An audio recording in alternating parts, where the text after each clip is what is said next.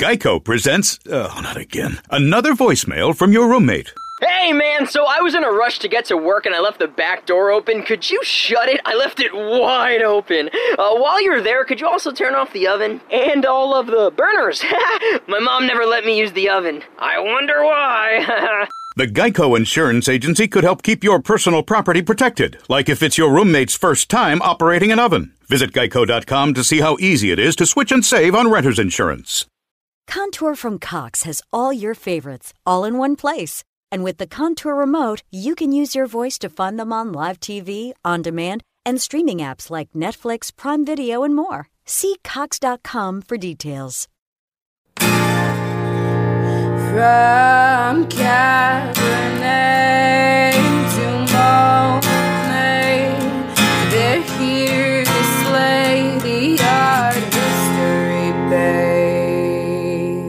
Welcome to the podcast. I'm Corey.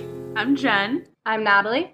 and we are the Art History Babes. We're having an evening here. We are. Just hanging out, um, We're- drink, drinking, drinking. We're sipping on a whole array of of different Yeah, alcohols. yeah. So we're still we're still in like the festive eggnog spiked drinks. We're also drinking wine. There's a recipe for it's basically like hot chocolate and red wine. Oh, And apparently it's really fucking good. But it's gotta be like high quality hot chocolate and it's gotta be like mulled wine. like Ghirardelli. yeah, for real. Well, Name drop. but it looks really good. Faith made that really good mulled wine, so we can get that recipe from her. Shout out to Faith. I love Hi, a good Faith. I love a good mulled wine. Yeah, Faith is our really good. our good friend in the art studio department, um, working on her MFA, and we hope to have her on Yeah, the Art History Babes one day. She's gonna be on in a couple weeks. We're gonna talk about alchemy with her.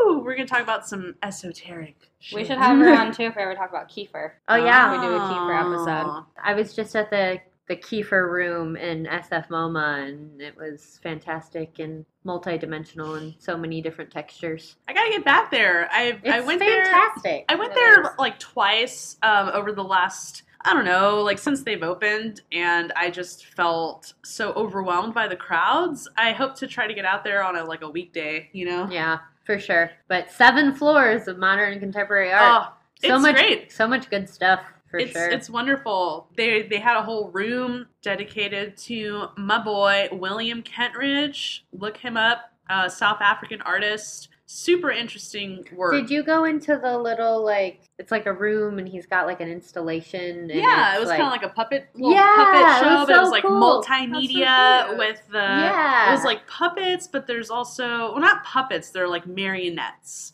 right? The little whatever, and then there was um, like film, and um, they were playing some piece of like opera, like a German opera. I don't know what it was, but it was great. No, I Yeah. he's he's interesting. He's so multimedia. I really dig multimedia artists. Um, so he's doing a lot of stuff. I don't know if he's still is he still alive? I think I'm not sure. Look up William Kentridge. There's a really good Art 21 on him. Um, Ah, Art Twenty One. yes, it's That's my- something- one of my favorites. We haven't talked about Art 21. If you're not familiar, you need to check it out. Check it out. Ah, so yeah, art stuff. We were also exploring the world of trap rap. Yeah. Before we like to before we record, we just kind of hang out and like have a drink and Unwind. unwind. what did what did you do this E- week? exactly? Get at least Um, a glass in us. And we, you know, we we have we all have very different and eclectic tastes in music, and we we ended up somehow diving into contemporary trap Trap rap. music. or Um, our lack of knowledge.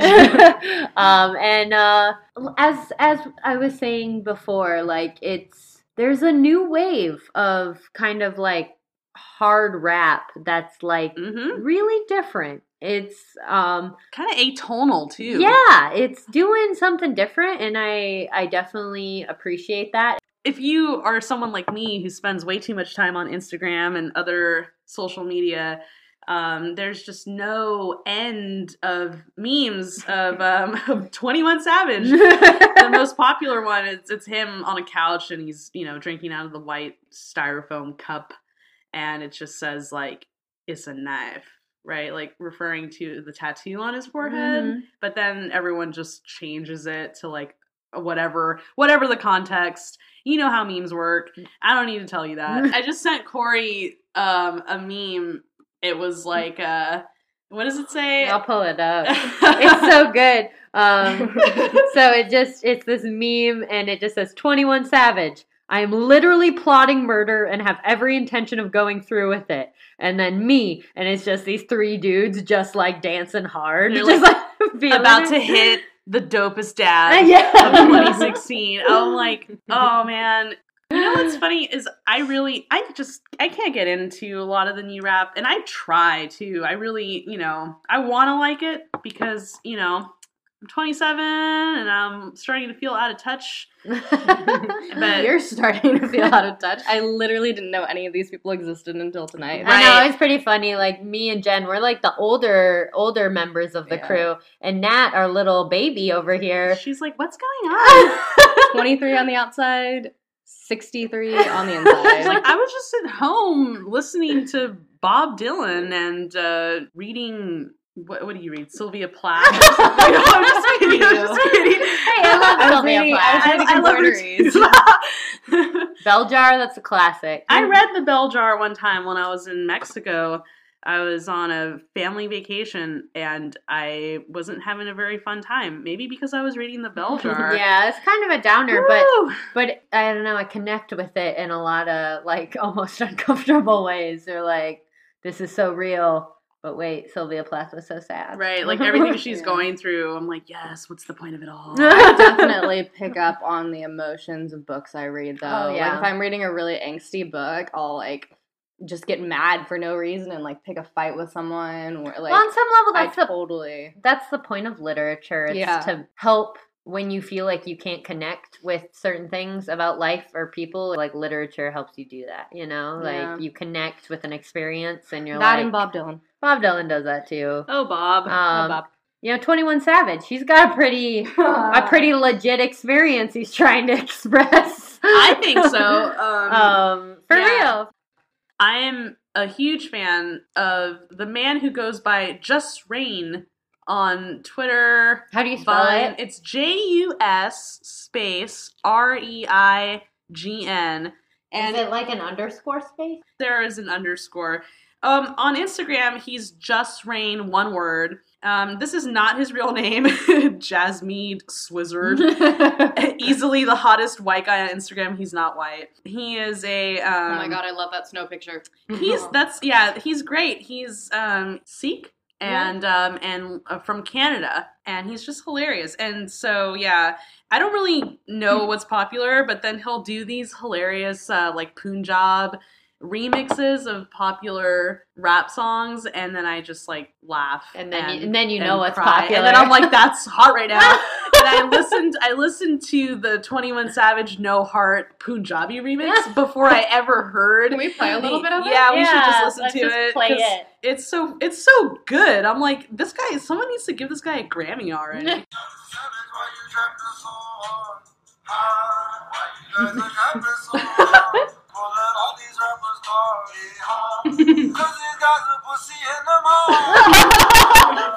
Yeah, the video definitely Um, adds to it. Um, I so just God, we'll, I just we'll love put that guy. we'll put a link up on our sources so you can enjoy him and follow him on Instagram as well because he's pretty entertaining. He's cute too, so we like what you do. But yeah, so uh, that's a that's a little uh, pop culture check in with the art history babes. Totally, um, to- totally related though. Pop culture uh, is our topic today. Yeah, so we've talked on multiple occasions about doing a comic related episode because there's so much in the world of comics and graphic novels, and it's something that's often overlooked in the realm of art history, but it very much is art history, visual culture. So we're going to talk a little bit about it today. Obviously, not. ex- You know, in any way uh, exhaustive, but we just picked out some important comic illustrators and we're going Work to talk that about we them. like. Yeah, yeah, work that we find uh, intriguing. So, Jen, would you like to? So, as the resident geek of the art history babes, I grew up reading comics. Um, not really your stereotypical you know, Marvel, DC comics. I never really cared too much about the superhero comics, but I have no ill words towards um, that particular subset of comic book culture um, because it's really important. I really think that comic books are so fascinating and, and there's so much possibility with the, the medium of a comic book format. So um, let's talk a little bit about the history of comic books. So, pre- a preface to this if you are interested in comic books and graphic novels, um, there's a great book that is called Understanding Comics by Scott McCloud. I highly recommend it. It is great if you're a design major, if you're a literature major, if you're majoring in art history. I would highly recommend this book. And so a lot of the information that is informing this sort of history of the comic book format comes from that book. So, um, what is comics? That's a really huge question, and we're not going to get too into the long, convoluted history of, of comics. But what we can say is that um, there's a little bit of an agreement as far as a definition goes. Scott McCloud is citing the great Will Eisner, who's sort of like a legend in the comic book world. Um, he is um, the author of works such as The Spirit and uh, another work called uh, a, a Contract with God. So, Will Eisner used the term sequential art when describing comics. So now McCloud takes that definition a little bit further by saying that comics are they are sequential art, but in order to distinguish the comic format from something like animation, um, it's important to take into account that comics utilize the aspect of space. While animation does depict visual art in sequence, um, comics utilize this spatial juxtaposition of the different sort of scenes. So the preferred definition then is uh, comics are juxtaposed pictorial and other images in deliberate sequence intended to convey information and or produce an aesthetic response in the viewer. So for our purposes, that is the definition of comics that we're going to use. And so through this definition, then we can trace the history of comics very far back. McCloud does a great job of bringing up several different possible origins to the comic format. What we know as comic books today, so a, a, a book of these sequential images, that kind of arose around the turn of the 20th century. But McCloud traces these origins all the way back to anything from like pre Columbian, so that's before the arrival of Columbus and Europeans. So pre Columbian manuscripts called codices. So these are primarily found in Central America. So we know of like the Aztec codices in Mexico. An example is this 36 foot long, brightly colored codex that tells the story of this great military and political hero. His name was Eight Deer Ocelot's Claw. That's a What? badass name. name. What a name. Hold on, where is that? Right there. Eight deer. Okay, eight. Eight. All Just right? the number. The number eight deer, Ocelot's Claw. Whoa. What's that last word? That is Oce- amazing. Ocelot, it's like a small jungle cat. Yeah. Eight deer, small jungle cat claw. Man. That is badass. Another example is um, the the Bayeux Tapestry Hmm. from um, from France. So that's even older. That's a 230 foot long tapestry. Um, it details the Norman conquest of England beginning in 1066. That's so cool. it's really cool. Do you Um, have an image of that? I will put an image Yeah. up. I don't have one don't on my person, but yes, we're. I didn't bring the tapestry, unfortunately, but um, it's not with me at this moment. it's pretty big. Cool. It's It, pretty go- long. it what? It was meant to wrap around the entire dining hall. yeah, like, and it tells the or story. something ridiculous. It's yeah, and it tells the story of the um the the Norman conquest, and it's done in a sequential manner. So you're seeing the same characters in different scenes enacting the the whole conquest. Um, and then if you want to go back even further, we can even take into account some of the works that are seen in ancient Egyptian tombs. So, a particular example here is uh, the Egyptian tomb of Menna, who was a scribe from 1300 BCE. It depicts the life of Menna, all these different acts that he did in his in his living life and and how he was an important person. And then there's even there's so many examples. Um, he even cites Trajan's column in Rome. Uh, he cites Japanese scrolls, which many have cited as the origins of modern day Japanese manga, which are Japanese comics. So there is so much that we can pick from as origins of the comic format. For it seems thousands of years, humans have been interested in depicting narratives in sequential pictorial formats. So I like it. Um, and so the invention of printing really revolutionized the comic medium.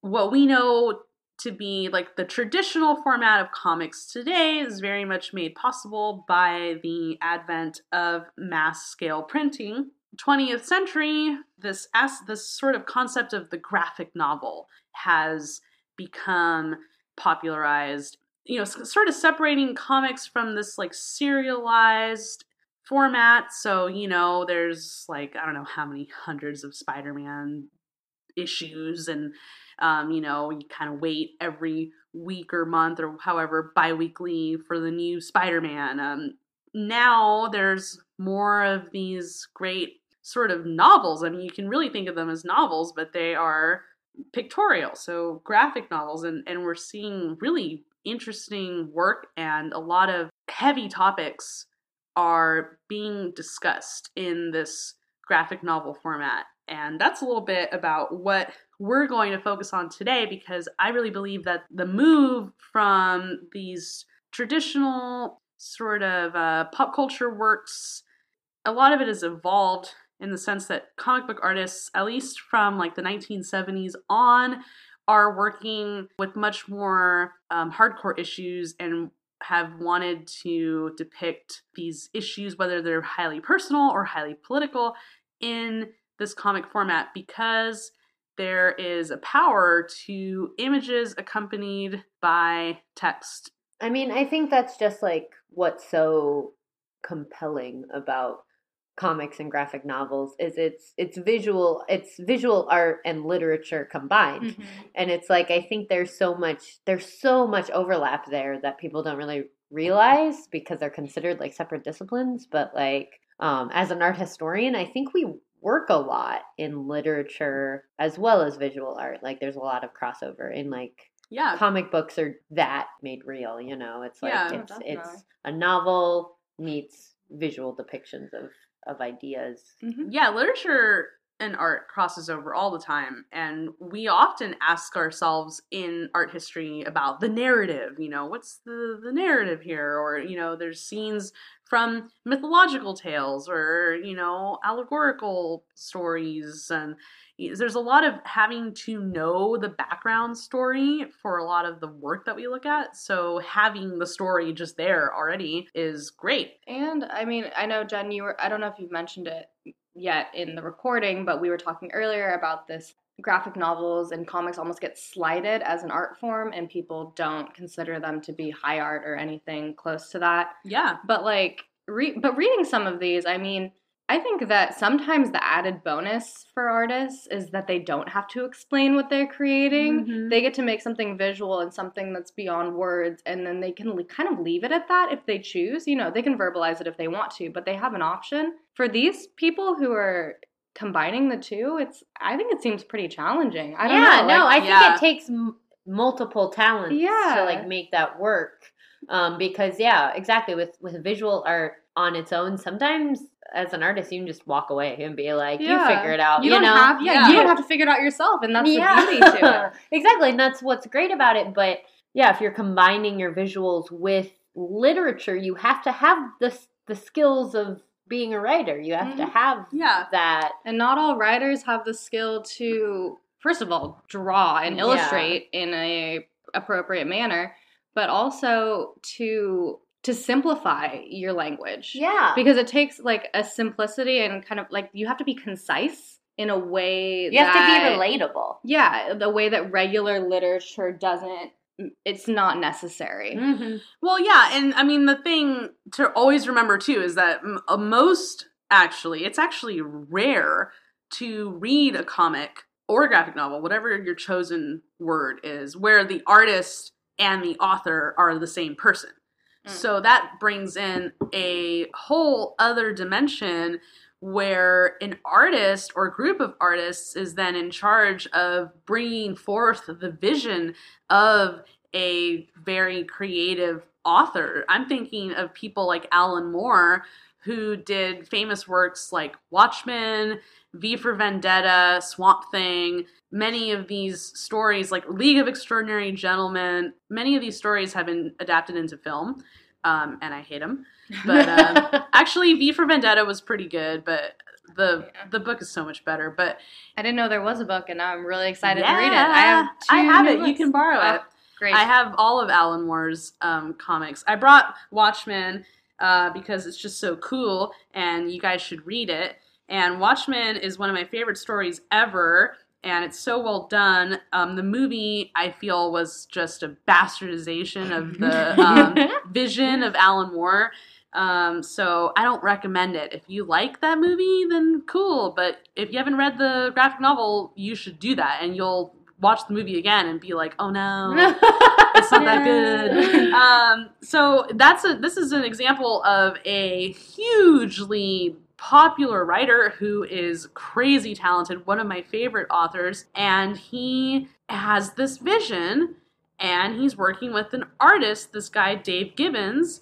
Dave Gibbons is given the huge task of taking Alan Moore's work and depicting it in a visual format and it just works and it's just amazing. And so I just don't feel like these works are given enough credit. When you're as an artist, someone who has autonomy over the work, many times, most of the time, what we consider art making in the traditional sense is highly personal. It's coming out of your brain, and you have your vision, and you're uh, like a singular entity that's in charge of your vision, and you get to decide how your vision is going to be because you are the one doing it. Um, whereas there's a lot of unsung heroes in the world of graphic novels. These these hugely talented artists who are taking the work done by someone like Alan Moore, who I think he's amazing, but he's also a complete nut.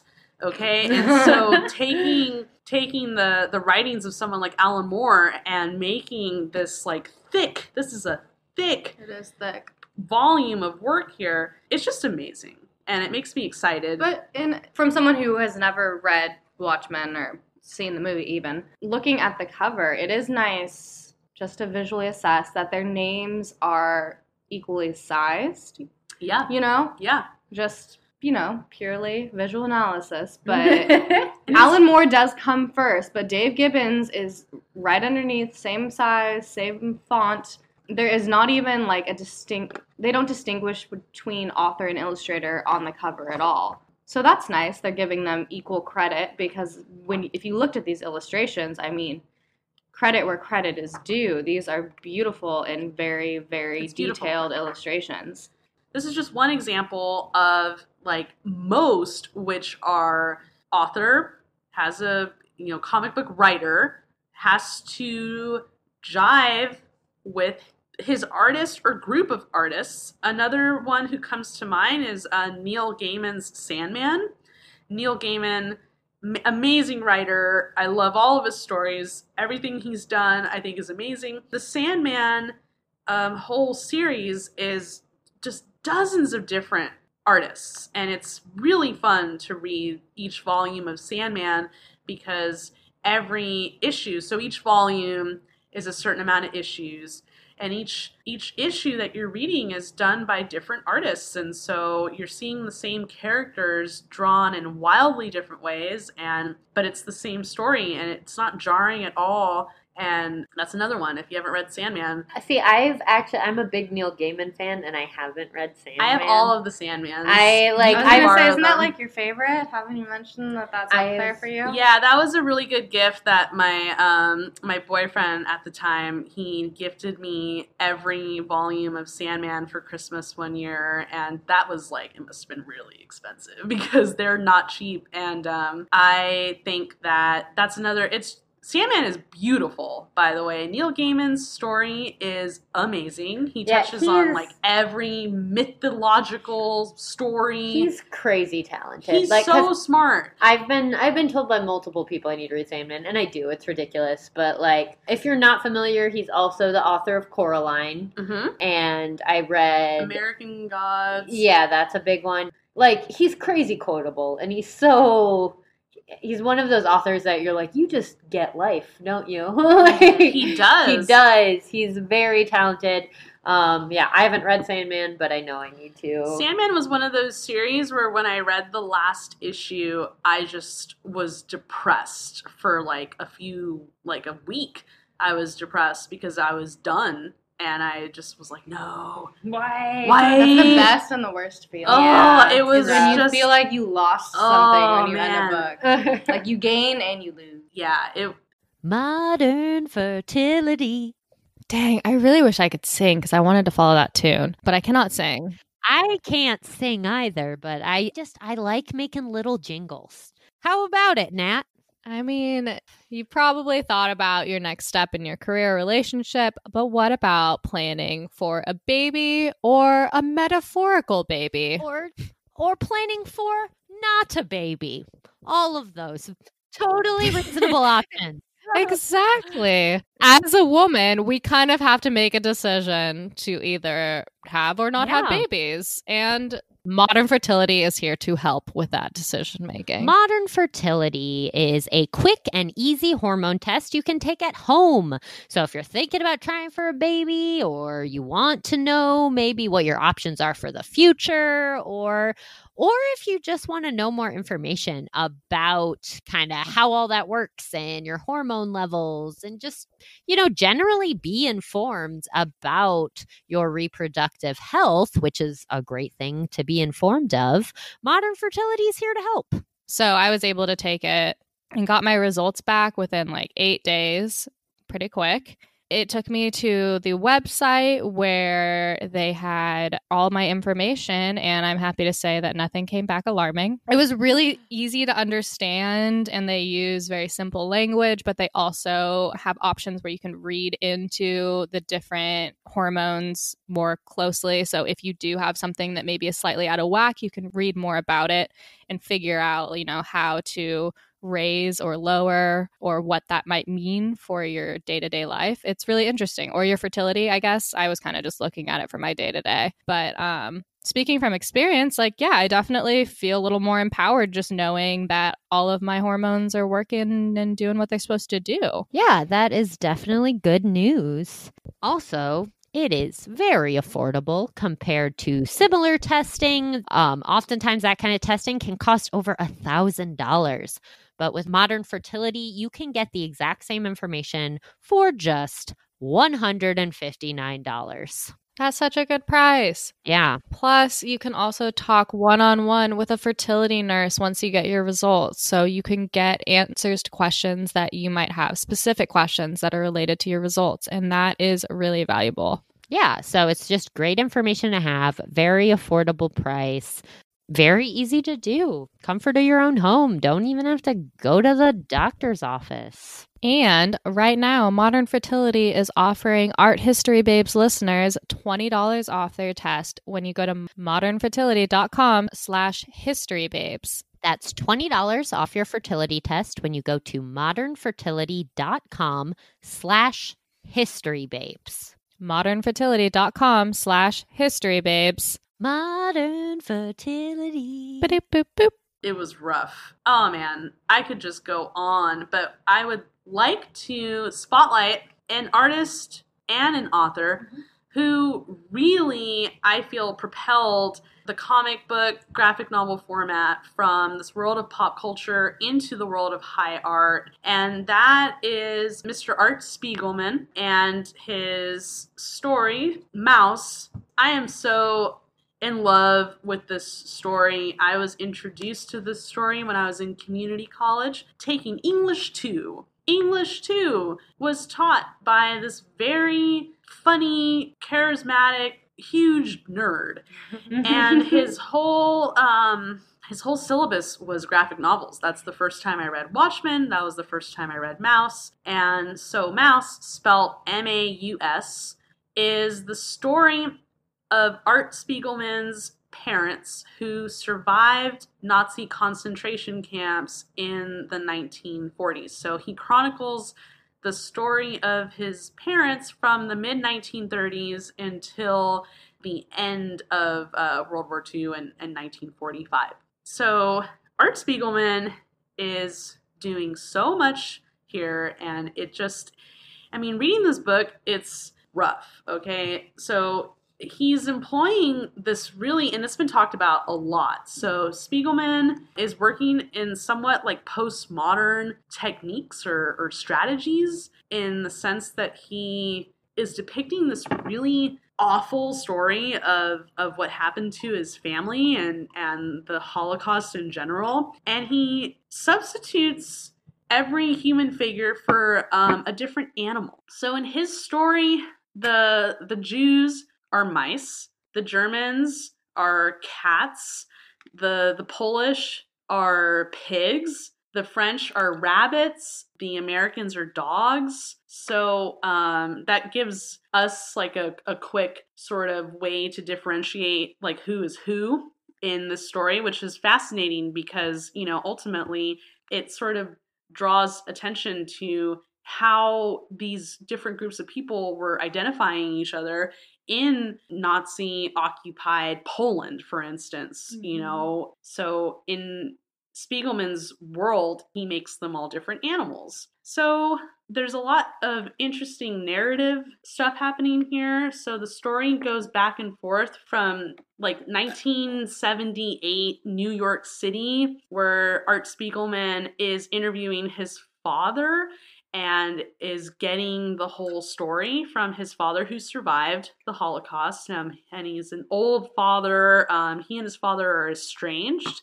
And so interviewing his father is very much the sort of rekindling of their relationship. So it keeps going back and forth from the contemporary interview to the narrative present and then the narrative past, which is this Nazi occupied Poland. And um, overall, it's a super horrific, traumatic story. The sense of trauma that then is instilled into um, Spiegelman, the artist and the author. This is interesting because Natalie is um, our like resident sort of psychoanalytical art historian who's researching transgenerational trauma if you're interested in that at all, um, the story of Maus is very interesting because it is a a real story of not only the horrific things that Art Spiegelman's parents went through, but also the way that he deals with having, like for instance, this story here. So it's like the very beginning of the first book because um in the at least the copy that I have it's it's two volumes, but you can get like a like a full bound volume of Maus. So in the first volume, Art Spiegelman is a child and and he's at his childhood home in Rego Park, which is in New York City. And so it's 1958, and um, little Artie falls down in front of his house, and his friends kind of laugh and run off without him. And he tearfully goes up to his father and and kind of cries and complains about like oh my friends left me behind and and his father replies friends? Your friends? If you lock them together in a room with no food for a week then you could see what it is friends. So the, these are like the memories that art spiegelman has growing up and so this sort of ghost of the holocaust really like stays it's like a permeable thing in his own childhood. And you're getting all of this from the story. Maus was the first graphic novel to win the Pulitzer Prize in 1992. It was one of the first graphic novels that received any real significant academic attention in the English speaking wor- uh, world, and there are tons of academic articles, anything, anywhere from art journals to like contemporary Jewish scholarship. This book has been taken very seriously. And a few of the things I've read, sorry not to cut you off, Jen, but a few of the things that I've read have referenced, or for my thesis, have referenced this book as just being one of the first to tackle the trouble of talking about it.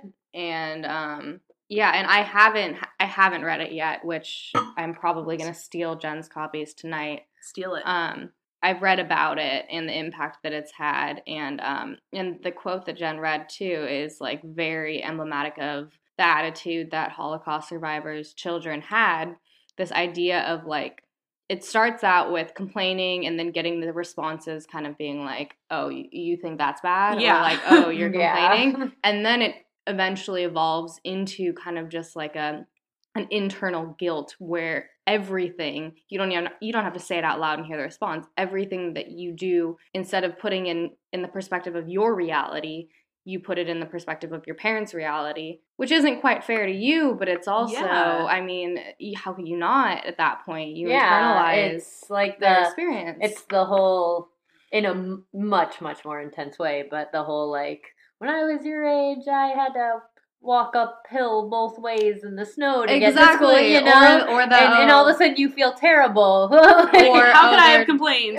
there are children in Africa who aren't who can't Yeah. eat. You know, like things like that that people that parents throw in their kids' face to guilt them. Like this Mhm. is that to the like tenfold. Yeah, and it's complicated because like I can only imagine being that child and being like, "Shit, you're right." Like because on some level they are right, but at the same time your own experience isn't being validated, so it's just like complicated. And honestly, from what I've read, that almost seems I, I don't know if you can decide which experience is better or worse, but in some from some perspectives, it's the better experience to have parents who say things like that rather than parents who don't want to talk about it yeah, at all. That's Yeah. true. you know like everyone cope differently and and i think that's probably i mean i think art spiegelman would you know couldn't take credit for this book without the conversations with his father like yeah, yeah. if that communication wasn't open that, we wouldn't have this important piece of True. I mean, Literature. Spiegelman only had his father to go off on uh, for these stories. His father actually destroyed his mother's diaries that recounted her experiences in Auschwitz because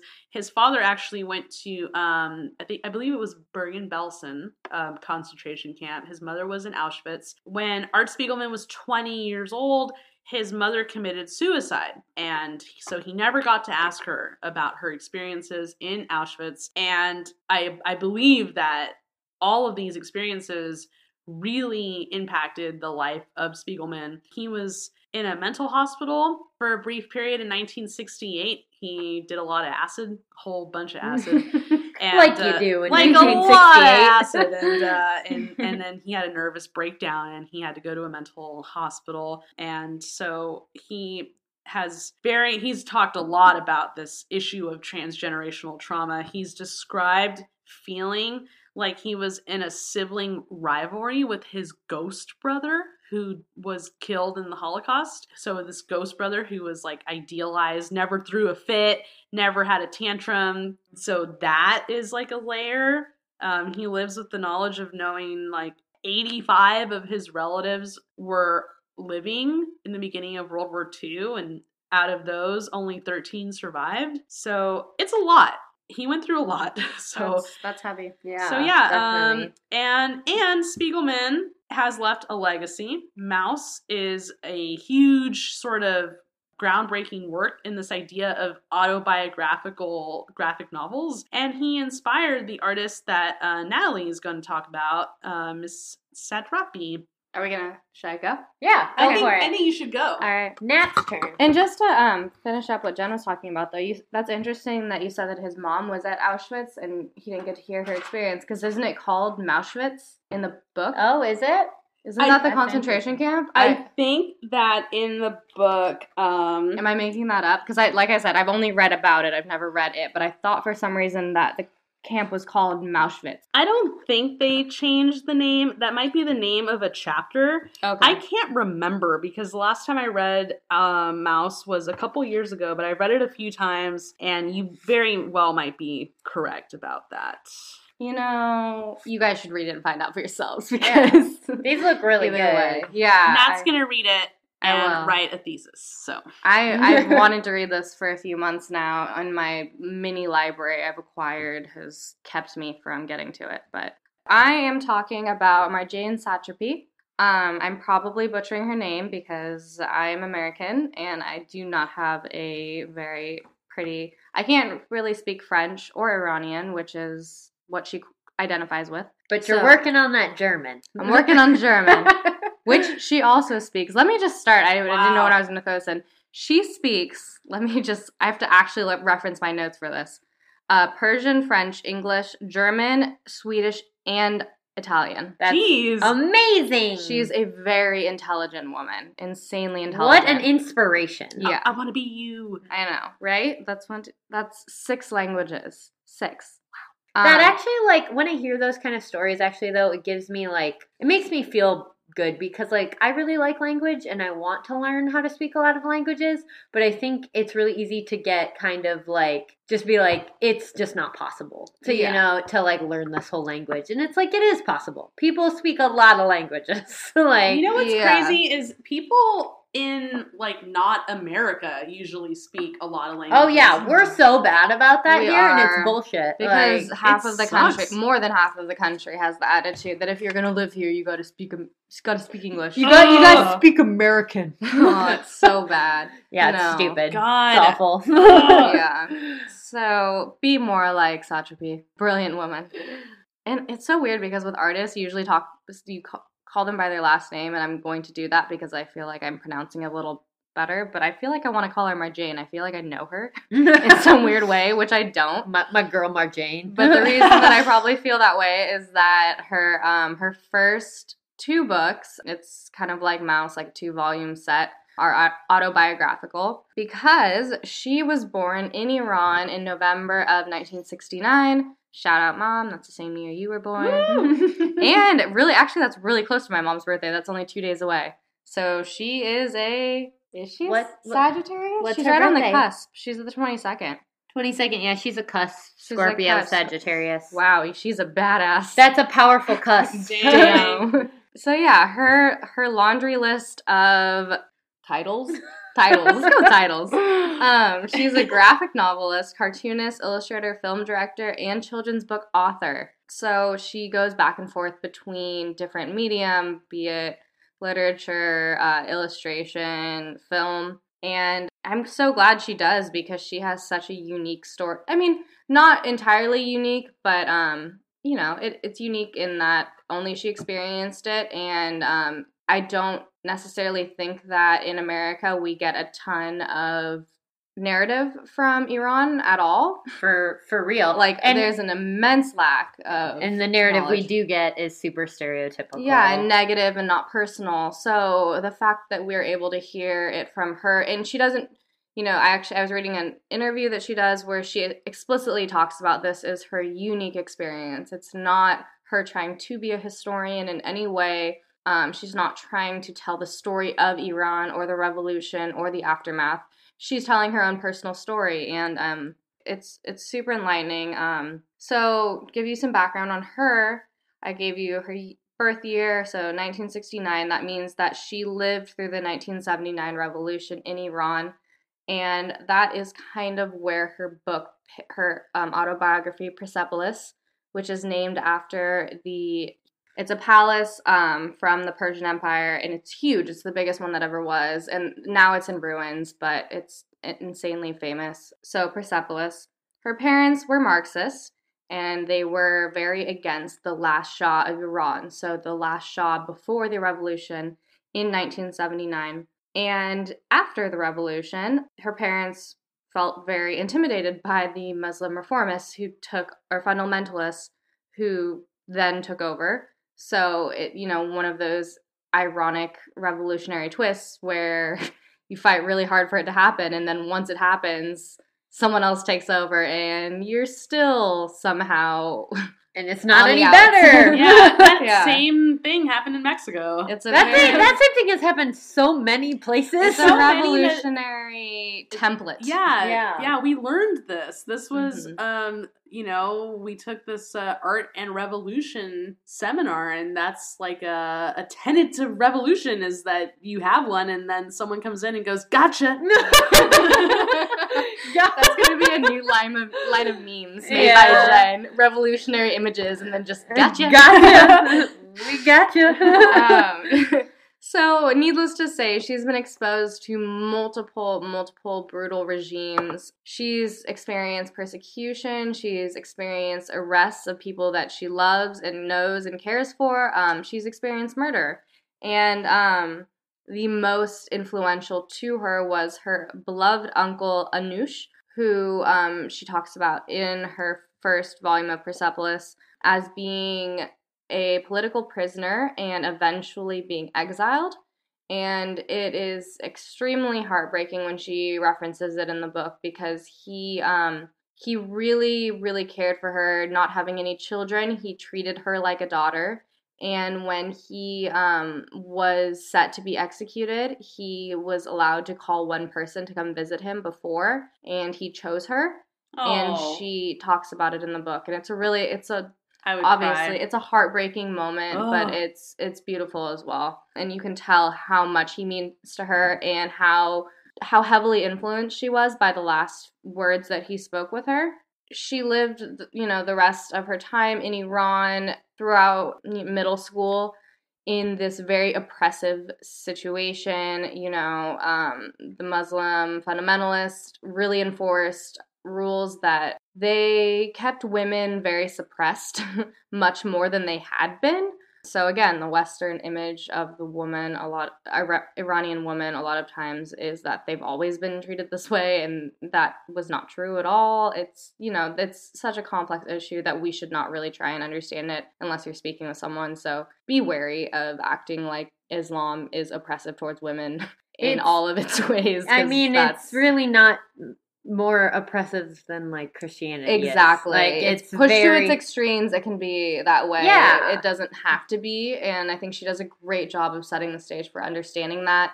And she was very rebellious to the situation. Um, so she would do things like it's really cute the illustrations, but like she has a jacket that she's like I forget the band, but she was like listening to like Sorry. Heavy rock and stuff and she's buying records like on the it's like the black market of whatever a middle schooler would be buying records from but it's super cute and they okay they eventually make a movie version and in the movie version there's like a scene of her like marching down the street to the final countdown Oh yeah, I've seen this. yeah it's super cute and it's in french so listening to the final countdown in french is just awesome in itself Do they translate the song? I don't in, remember in that. the like subtitles but she's singing the final countdown in french oh, nice. yeah it's I'm, amazing I'm so excited to watch this. Yeah, That's has actually been a winter break goal of mine is to watch more French films to like work on my French. So this is perfect. Yeah, and you don't, and you just do it without the subtitle, or you could do the subtitles. I'll but- probably do it with the subtitles. Do I the re- subtitles. She's a badass. She doesn't need them, but she's gonna do them anyway. uh, I do need them. I'm working on it. I'm working on my French. Let me We'll give get you there. credit. Thanks. Yeah, so she's lived through this experience, and then in 1983, due in part, according to her autobiography, to her rebellion, her parents um, decide to send her away to school in Vienna. So she goes to school in Austria and finishes high school there, is exposed to a lot of different people from different countries because it's a school where she's being sent that inherently kind of means that kids are being sent there from other countries. So it's not just her in a sea of austrians. It's just kind of a amalgamation of different kids from different countries. And on top of that at 21 she meets a guy in um, iran Ooh, girl. his name is Reza, and she meets him at these um, secret parties that her friends would show because, or not show, would throw because you know they're not allowed to drink and you know, all that forbidden stuff. So they would have parties where they would sneak alcohol and they could kind of smoke. Boys and girls could mix. They don't have to wear the hijab. You could, you know, a little more um, casual. So she meets him there. They get married. It lasts a short while, a little tumultuous relationship near the end. They divorce shortly after. And she moves to France. From then, the, her second novel kind of goes through the later part of her life, but she ends up at this point in time, she's married happily and she's living in Paris. She's speaking six languages like a badass. Jeez. Um, so she wrote Persepolis in 2000 in French. And um, she talks about, you know, she's asked on different occasions why she didn't write it in Persian. And she says it's not really for a Persian audience. That's not who she's writing it to. If she had been writing it to a Persian audience, it would have been different. She wouldn't have felt the need to explain so many things that she really goes in depth to. So she really kind of is writing it towards a mo- more like quote unquote Western audience. And that was her, you know, artistic choice. And in 2003, it's translated to English. I have one of the English versions. You should go pick one up. It's great. The beautiful thing about graphic novels too is they're not daunting. It's an easy read. Oh yeah. Quick, easy They're read, fun enjoyable. reads. Yeah. Even when they're heavy, they're Yeah. like yeah. fun. Like And Maus, you can get through in like a day. and she has a great sense of humor, you guys. She's fantastic. You should really, really check it out. And she, I mean, she illustrates these. So, like I said before, when I was lead- reading all of these different titles, all these different things that she does, she's doing all of these illustrations, and they're so, so interesting. They get even more so in her, well, I guess it would be her third graphic novel because there's two parts to Persepolis. So it's called Embroideries. I don't want to say I liked it more, but I got a I got a kick out of this because she is essentially sitting down at tea with her grandmother, her mother, her aunt, and her neighbors and friends. And they are just having like ladies' time and just kicking back and talking about lady stuff, which inherently evolves to like sex and marriage and Love talking about lady stuff. Yeah. And like it's the best. I mean, all the stuff that we talk about when we For sit down and have wine with one another, and it's so great. And you know, in the illustrations, it's like the best part is it, it begins with her um her grandmother talking to her grandfather, and she you know makes a point to mention how respectful she is of him, and she only ever calls him by his last name, Satrapi, and I guess that, that's a form of respect. And then it just devolves into this just like these great conversations about losing your virginity and like what happens if you lose your virginity before marriage and how the guy's gonna find out. So how do you trick him out of finding out that you're vir- that you aren't a virgin? And like this one woman who's never seen a penis before, and they're like, "But you have four kids," and she's like, "Let me tell you." and it's just yeah, so- how does that work?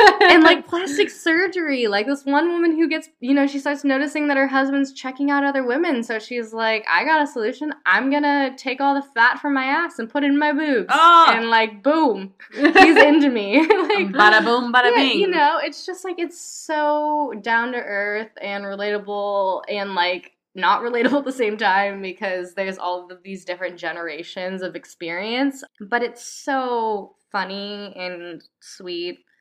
Yeah, you gotta read it. I I'm gonna leave it with one of these guys tonight because Yeah, I think we're gonna do because you're gonna take Maus and I'm gonna I'm gonna take these. So I think we're doing like we'll a do a little swap. comic swap tonight. Um, yeah. But I gotta leave it on this because she is just she's so well spoken and it, it shows in her books. But um, this quote from an interview really struck me. Um, she's kind of talking about feminist ideas because if you don't know too much about the Iranian Revolution, um, the result was the overthrow of the Shah and then the takeover of the Muslim fundamentalists, which are extremists, and so women lost a lot of their rights. And, um, you know, from an outsider's perspective, that seems all wrong. And from an from someone who was there, it, it wasn't great either. But she has a really interesting outlook on it because she talks about the fact that it, you know they can they can only take away so much. Eh, she takes away the idea that it's men versus women and she really tries to push this idea of just human beings and i think that's a great feminist twist. I mean feminism's different for everyone but um, for her eh, the plus is that women are losing rights at this time but now the result is that because women are treated as half of a man in post revolutionary Iran, that women, um, there's more of an impetus for them to become educated and um, to kind of push for a better life. So if you're told you're half of whatever someone else is, that means you have to work twice as hard, which is not fair, but it means that girls are working twice as hard. So in edu- you know, in education, 70% of students in Iran are girls. So that means that what 70 to 30 that that many more girls are getting educated than men. And I'm totally paraphrasing. These are all things that she has said. I'm not I I was not there for post-revolutionary Iran. I don't know, but she was and she knows all of this information. So, I mean, women are going to be smarter than their husbands, than their fathers, than their brothers. They're going to be more educated, and that's a really positive aspect of all the negativity that can be drawn from women lo- losing their rights. That you can't take away their mental strength, and that they can still keep um, building on that. And hopefully that will lead that will lead um, them toward where they need to go and we'll see a democratization of iran. That's that's what she's been saying. So i i believe her because i believe everything she says because i think she's a genius and i will finish with this quote that i mentioned probably 10 minutes ago at this point so she says the only person who stops us from being free is ourselves nobody can take your freedom I mean, I have lived in a dictatorship. I know what I'm talking about. Can't argue with that. She knows what she's talking about. She knows what she's talking about, and you should listen. we should all listen. So read, buy her books, read them. There are even more that I haven't read. I believe she's come out with two since um, embroideries. So read them. She's a genius. What a babe. Yes. She's an honorary babe for sure. So rad. As we watch the suburban garden gnome carefully, carefully without disturbing it, we notice that it moves like not at all. It's inanimate and utterly without brain function. But despite that, when a garden gnome hears about how Geico not only saves people money, but also gives them access to licensed agents 24 7 online and over the phone, it's clear to them you should switch. Because yes, switching to Geico is a no brainer. But on second thoughts, maybe don't watch garden gnomes too carefully. People might talk. Speaking of honorary babes, I have another one I'm going to talk about. So I um, am going. am going to kind of briefly give a rundown of Alison Bechdel, a important contemporary graphic novelist, comic illustrator, writer. She graduated from Oberlin in 1981 with a degree in studio arts and art history. So she is an art history babe. Girl.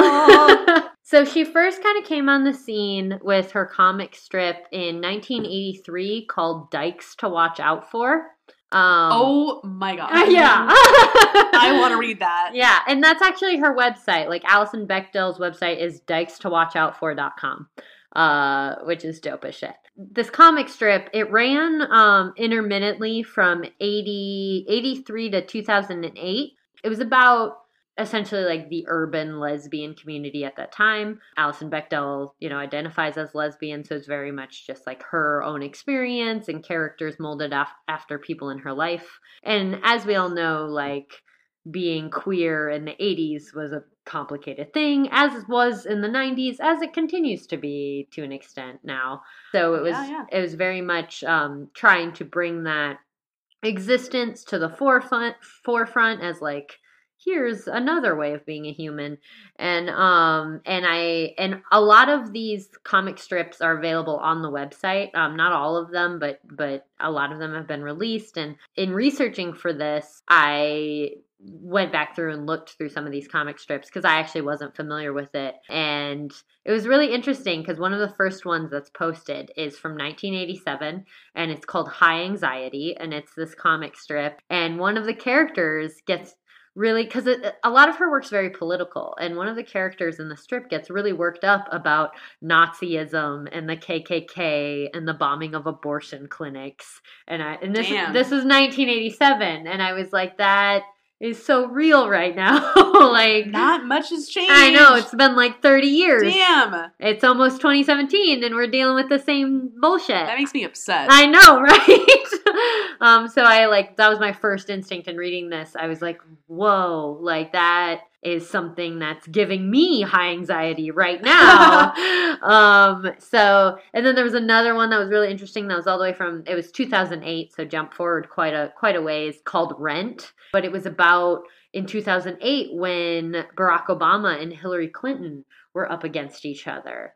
And it was really interesting because there's these different like viewpoints and one of the one of the stills like one of the characters says something about how much red states hate Clinton with a fiery passion and how they'll like annihilate her and now we're like living that and I'm just like, "Oh my Dude. god." Is she a witch? I know. How does she know? How does she know It's- everything? It's it's so true though. That was a huge. I remember back in 08, that was a huge argument against Clinton from the Obama camp because I was I was one of the Obama camp, and we were all like, "Oh, Hillary will never be able to win the general election," and it's like it sucks. It sucks that that- really, I, I feel bad for calling her a witch. We just all need to pay a lot more attention to what's happening. for It's real because it was it's so real. Everything is there. People just ignore it. Don't play into the patriarchy. Yeah, for real. But anyway, so I just thought that was interesting because it's Super a interesting. It's obviously a big thing we're dealing with now. But so Alison Bechdel, she's super important just in terms of like feminism and shit.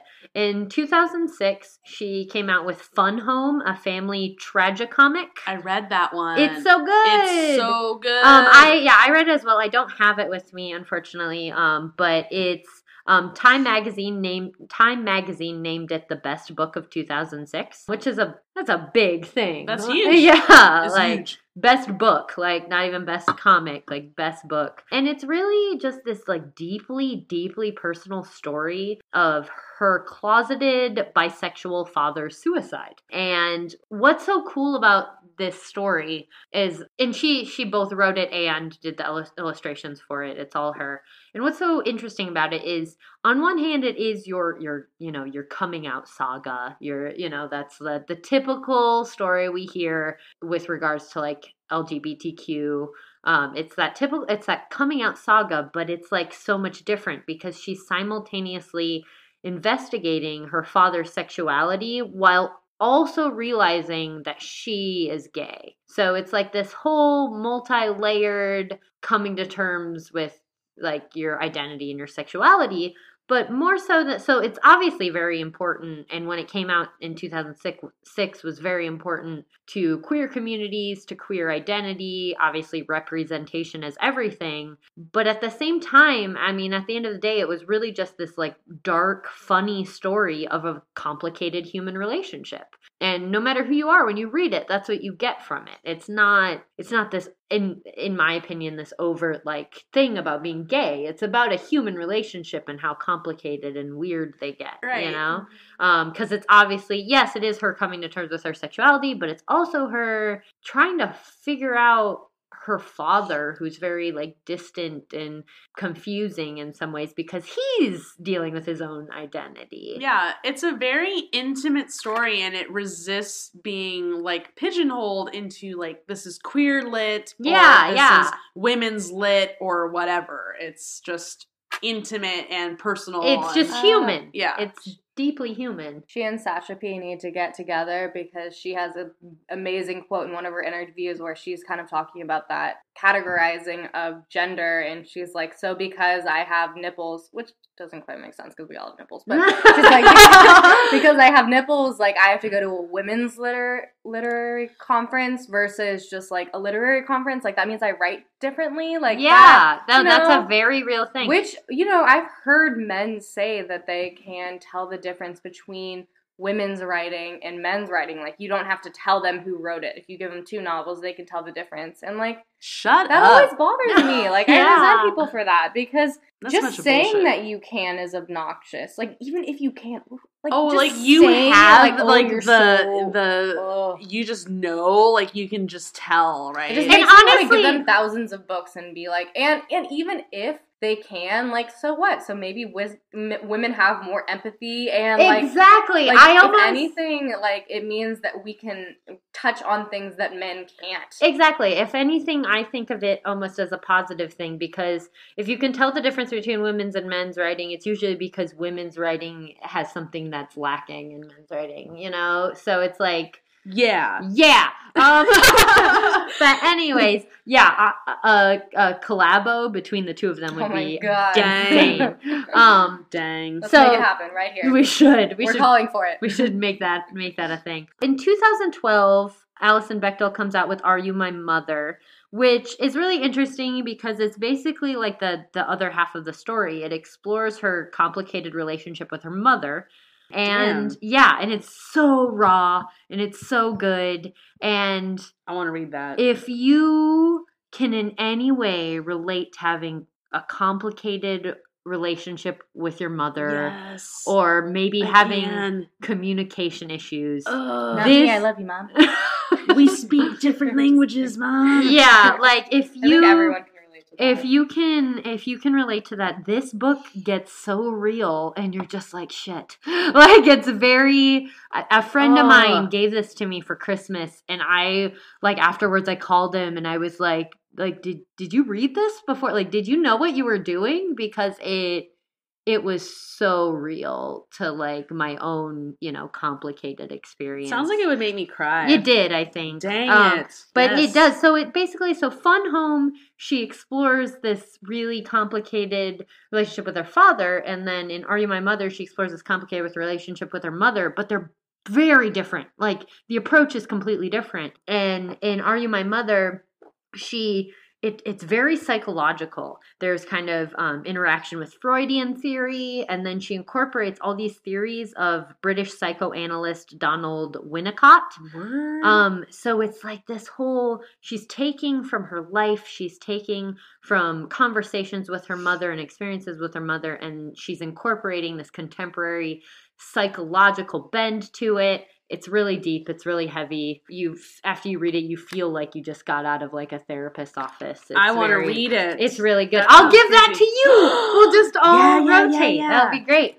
Um, so it's I mean in Call my mom. in one in one Mom.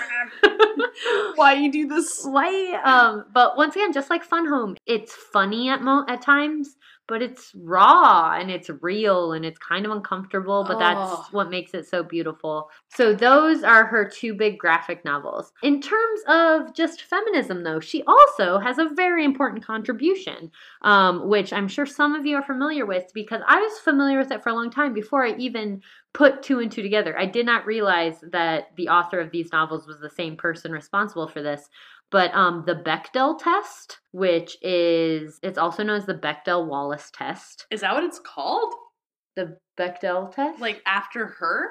yes, Or- whoa. yeah, exactly. Um, it's so the Bechdel test, if you're not familiar with it, is a metric used to basically gauge gender equality in um, fiction, particularly film. It's used a lot in regards to film criticism, and the Bechdel test. Um, what it is is you you know read a piece of fiction or you watch a film and you're supposed to ask yourself three questions and those three questions are are there at least two female characters? Do they talk to each other? And do they talk about something other than a man? And if you can't answer yes to all three of those questions then it's failed the bechdel test Whoa. Um, yeah That's crazy. I love it. yeah and wow, and those are very like that's not asking a lot. i know and it's but like I bet there's so many that don't meet that. ex- oh 100% Wow. and and it's a it's a very important test and if if you are familiar with like it's it's almost frustrating because since i learned i learned about it a while ago and since i learned about it i can't watch a movie without without doing it i actually watched around the the halloween season i watched practical magic because it was on netflix. And i it might have passed but i like watched that movie and if it did pass, it just barely passed, which was like really crazy because it's a movie all about all about females. Like all the characters are female. All the main characters are female and it's about females with these supernatural powers that can do anything and still I cannot for certain say that they ever had a conversation that wasn't revolving around men. And I was like, god damn it. I love this movie, but now I don't know if I can love it as much. You know what I Yeah. mean? It's like the whole like, you know, The waking illusion up. is shattered. Yeah, the illusion is shattered. I mean, I still think there are some good things about that movie, but it if it passed the Bechdel test, it passed it just barely. Um, so if you are familiar with this test, it's been very commonly, it's basically the primary standard um, that feminist critics use to judge television, movie, books, and other media. It's it's a simple test, but it's straightforward and it makes sense. And it came from the it first showed up in the the comic strip Dykes to Watch Out For, and it was basically a joke. And she was influenced by her friend Liz Wallace apparently she gives a lot of credit to to her friend for this idea and it shows up in this comic strip very you know kind of as this joke like a lesbian couple is going to go out to see a movie and one of the girls is like um, I'll only see a movie if it, you know, passes these three things, and then they don't find anything. and Damn. so they don't go to a movie. Um, and it ended up being this whole metric um, that it is now, and it's a big thing. That's Um, great. Yeah, it's fantastic. It's really simple too. I yeah, yeah. So when you're watching a movie, ask yourself those three questions to see if it passed the Bechdel test. But yeah, in general, she's just been a really important voice. She's been a really important voice for lesbian representation, but she's been a very important voice for feminism.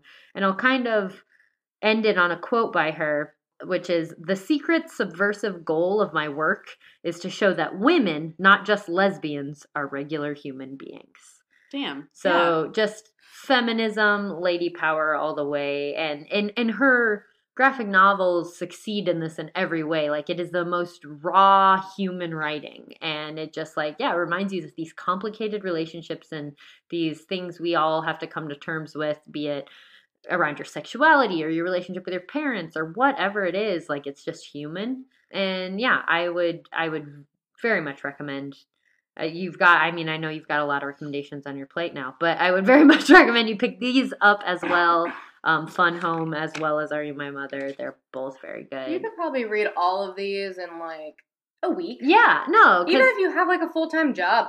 Because it's i mean they're picture books but like more intense yeah, honestly, like I think that there are several graphic novels that you can read through, and I've done it where I've gotten a new comic book and I just sit and read it and won't put it down until it's done. But then you go back and you reread because there's so much going on. I mean, especially the case of like authors that are working with really heavy subjects, um, such as like the Holocaust in Maus, or you know, Watchmen deals with this kind of like dystopian future. It's not really a future; it's like 1980s, but this whole like fear of uh, like a nuclear holocaust that Alan Moore is discussing in that work you know, you can read the whole thing, but then you want to go back and pick it apart. And that's what's so fun about graphic novels, I feel, is you remember the image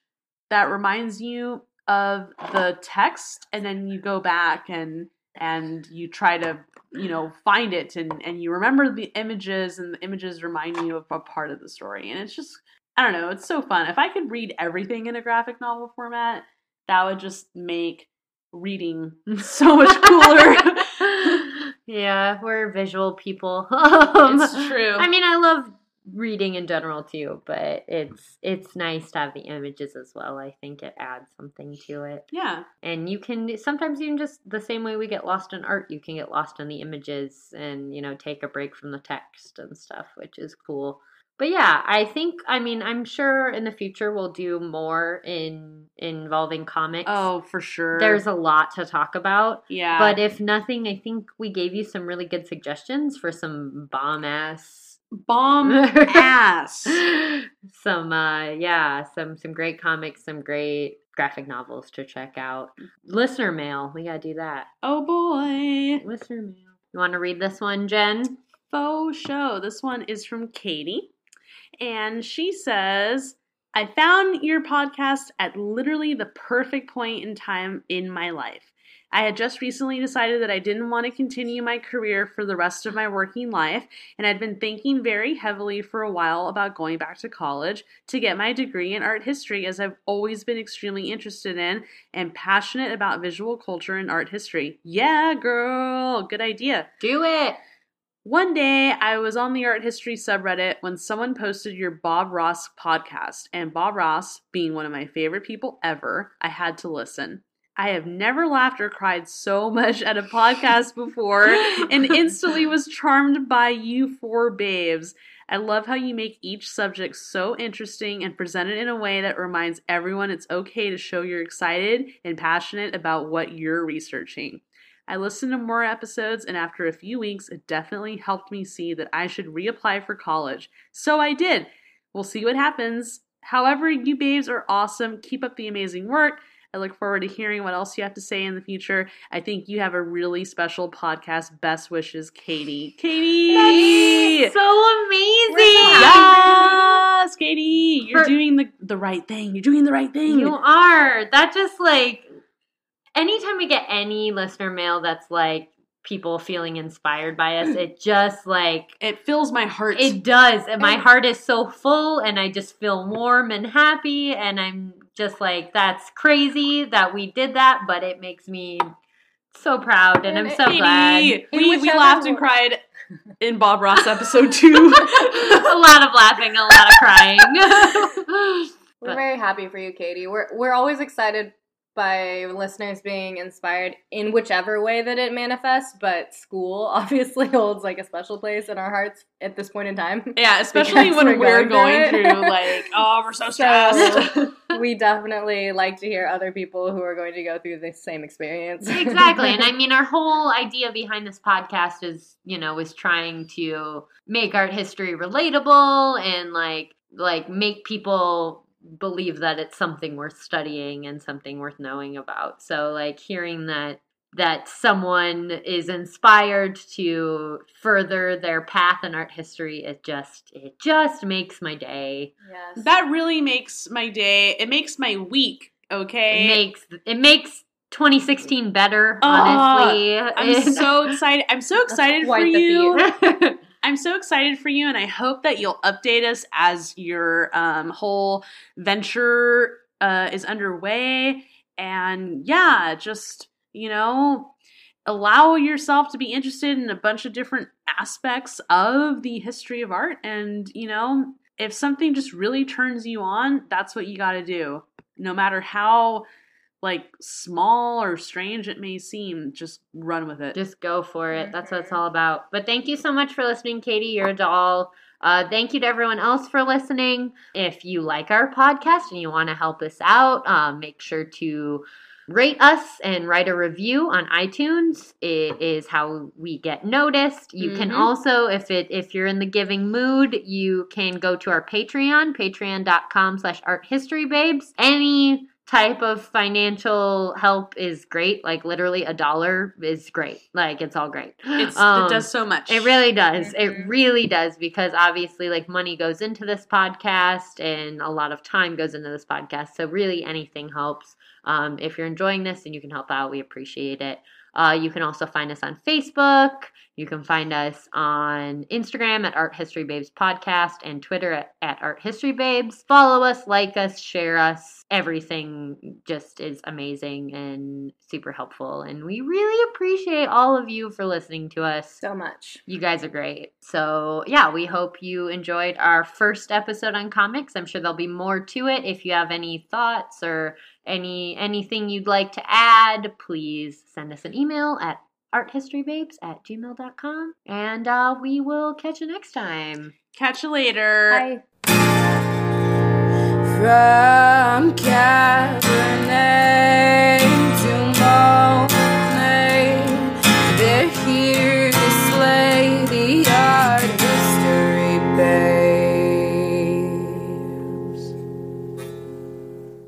Geico presents. Oh, not again. Another voicemail from your roommate. Hey man, so I was in a rush to get to work and I left the back door open. Could you shut it? I left it wide open. Uh, while you're there, could you also turn off the oven? And all of the burners.